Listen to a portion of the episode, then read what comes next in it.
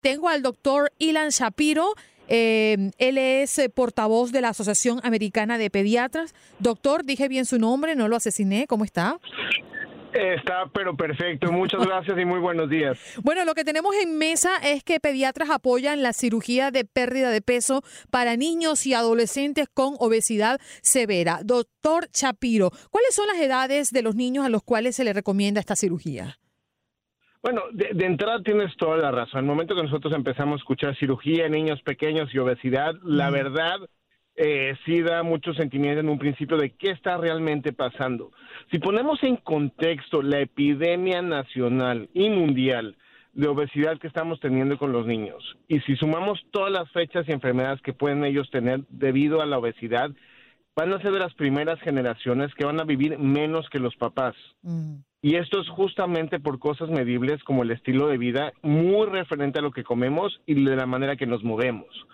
Hoy en día ya sabemos que, o sea, en Estados Unidos más del 30% de los niños de la juventud ya está en, obesidad y esto es, suena muy fácil, pero muchas veces nos toca ver que estoy en, la oficina y llega la abuelita y me dice, oye, doctor Shapiro, es que mi hijo está bien flaquito, mi nieto está bien flaquito. Señora, es que la verdad, su nieto está normal.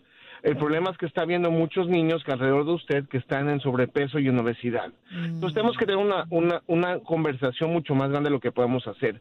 Desgraciadamente, eh, debido a lo que estamos haciendo en la sociedad, algo que llamamos eh, determinantes sociales de salud, eh, realmente la manera que nosotros tratamos de, de, bajar el peso es cambiando la rutina que estamos haciendo en la vida.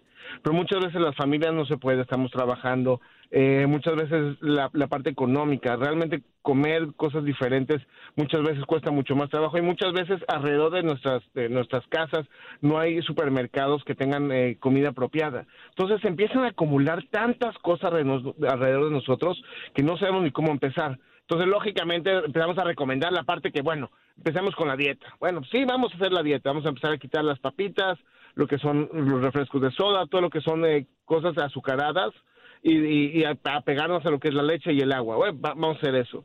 Pero de repente, pues están los pancakes, está la comida rápida y se empieza a acumular otra vez. Bueno, vamos a hacer ejercicio. Mm. También es muy importante. Hay que dormir bien y hay que hacer todo esto en familia. Pero llega un momento donde los niños ya están, y sobre todo esta, estas recomendaciones de la Academia Americana de Pediatría no es para todos, es justamente para los niños que tienen una obesidad mayor al 120% de, de algo que nosotros llamamos el índice de masa corporal.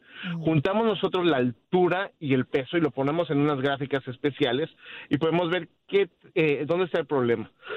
Cuando están arriba del 120% es cuando realmente sabemos que nosotros tenemos que hacer algo y que ha sido una manera muy efectiva la cirugía. ¿Por qué? Porque sabemos que a largo plazo con la dieta, especialmente en, este, en, esta, en esta población de, de jóvenes que tienen problemas de obesidad severa, eh, realmente la dieta y los cambios de, de, conducta no, no, no, no, no es nada más la, única cosa que necesitamos con ellos, necesitamos hacer algo más severo. Y muchas veces los dos procedimientos que se han hecho han funcionado muy bien con ellos y han disminuido a la gente que también tiene diabetes tipo 2 en, cuando son niños pequeños, eh, hipertensión y otros problemas eh, anexos a eso. Claro. Doctor, y es que mm, uno está acostumbrado a escuchar este tipo de cirugía em, para personas eh, con obesidad, pero adultos. Ahora, ¿los riesgos son diferentes cuando un niño o un adolescente se somete a una cirugía de este tipo? Desgraciadamente no.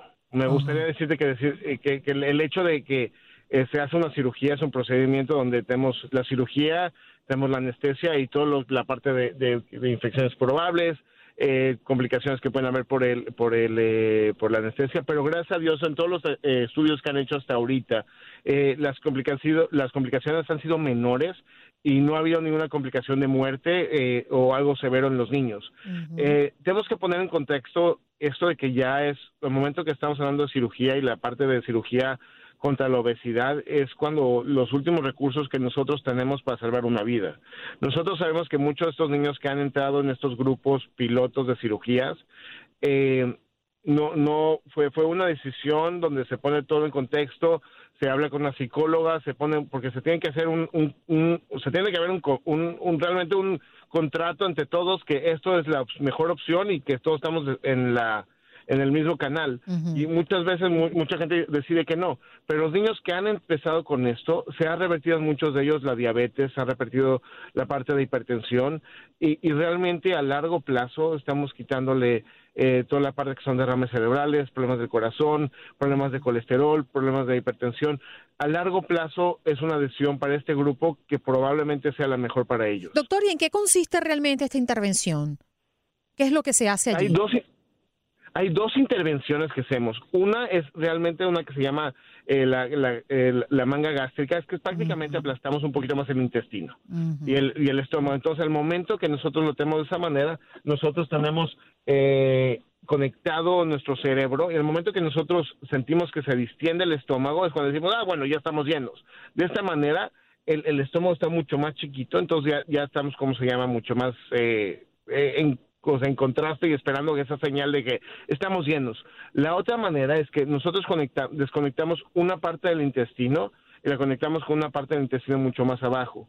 De esta manera la comida pasa mucho más rápido y no tenemos tanta absorción de, las cosas que nosotros estamos comiendo. Eh, para, ¿Cuál es la idea de estas dos cosas?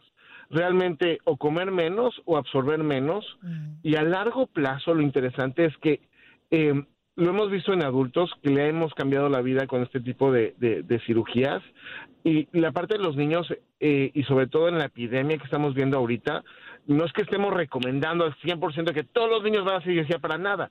Lo más importante es tener los tres pilares que estamos platicando, o sea, la, parte de la, de la, nutrición, la parte del ejercicio y la, y la parte de dormir.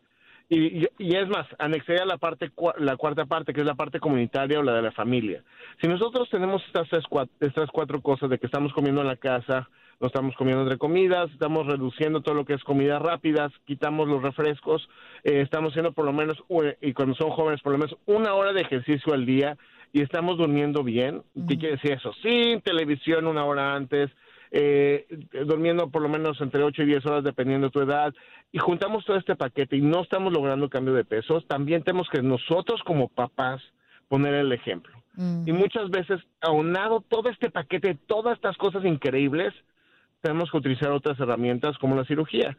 Y qué bueno que la tenemos, porque sabemos nosotros que si nosotros dejamos a estos niños que están en ese, en ese, en esa parte de sobrepeso, eh, en esa parte de obesidad y realmente tienen muchos problemas con el peso, la parte de la imagen, la parte psicológica, la parte de salud y la parte a largo plazo es, es, es muy mala. Entonces podemos cambiar una vida y digo, la verdad, es, lo que hay ahorita y es una herramienta que es, que es buena y estamos aprendiendo mucho de ella. El tema hoy con el doctor Chapiro, pediatras apoyan la cirugía de pérdida de peso para niños y adolescentes con obesidad severa. ¿Cómo estamos en, en los números, doctor Chapiro, con referencia a la obesidad en los Estados Unidos, hablando de niños y adolescentes? ¿Cuál es el porcentaje? Ay, me, me, da, me da pavor y miedo decirte estos números. realmente el, el, el, el, problema es que más del 40% de todos los jóvenes oh, que nosotros tenemos en este momento ya están teniendo este problema. Entonces, eh, y, y, es un reflejo también de lo que está pasando también en México, eh, lo que está pasando en otros lugares más, que, que dices, no, no, no hay, no hay lógica alguna de, de, lo que está pasando. eh, en, en Estados Unidos, alrededor de 4.5 millones de niños y adolescentes están afectados por obesidad severa que es lo que estamos platicando de que su peso está arriba del 120% del índice de masa corporal. Son muchos números, ya sé, pero se tiene que imaginar que en, Los Ángeles somos 10 millones de personas. Ahora imagínense 4.5 millones de niños y jóvenes que tienen obesidad severa. Es, es un número muy, muy, muy, y doctor, muy, grande. ¿Hay una discriminación dentro de estos números con referencia a los niños hispanos? ¿La tiene a la mano o no? ¿Sí? Eh, eh, la verdad, sí. De hecho, de ese 40% de, de todas las minorías, los hispanos somos el grupo más afectado. Oh, mira esto. Eh, sí, y esto va de la mano con la parte de diabetes, va de la mano con la mm. parte de cómo nosotros apreciamos y tomamos eh, lo que son refrescos, lo que son comidas rápidas. Entonces, es, algo que nosotros podemos comer y, o sea, podemos cambiar comiendo de una manera diferente.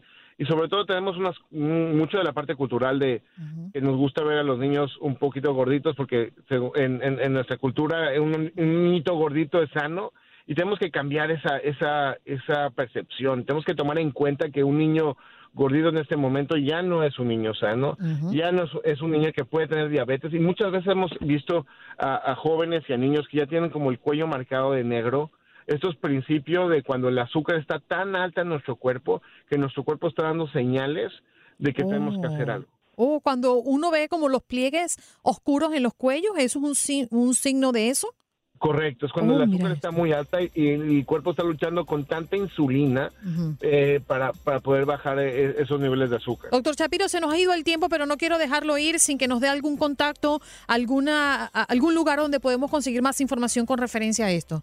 Bueno, la Academia Americana de Pediatría tiene un, eh, la página web que se llama healthychildren.org eh, esta, eh, luego te puedo mandar como te gusta la liga, es healthychildren.org, lo pueden googlear. Eh, y también tiene todas las cosas que estamos platicando en español.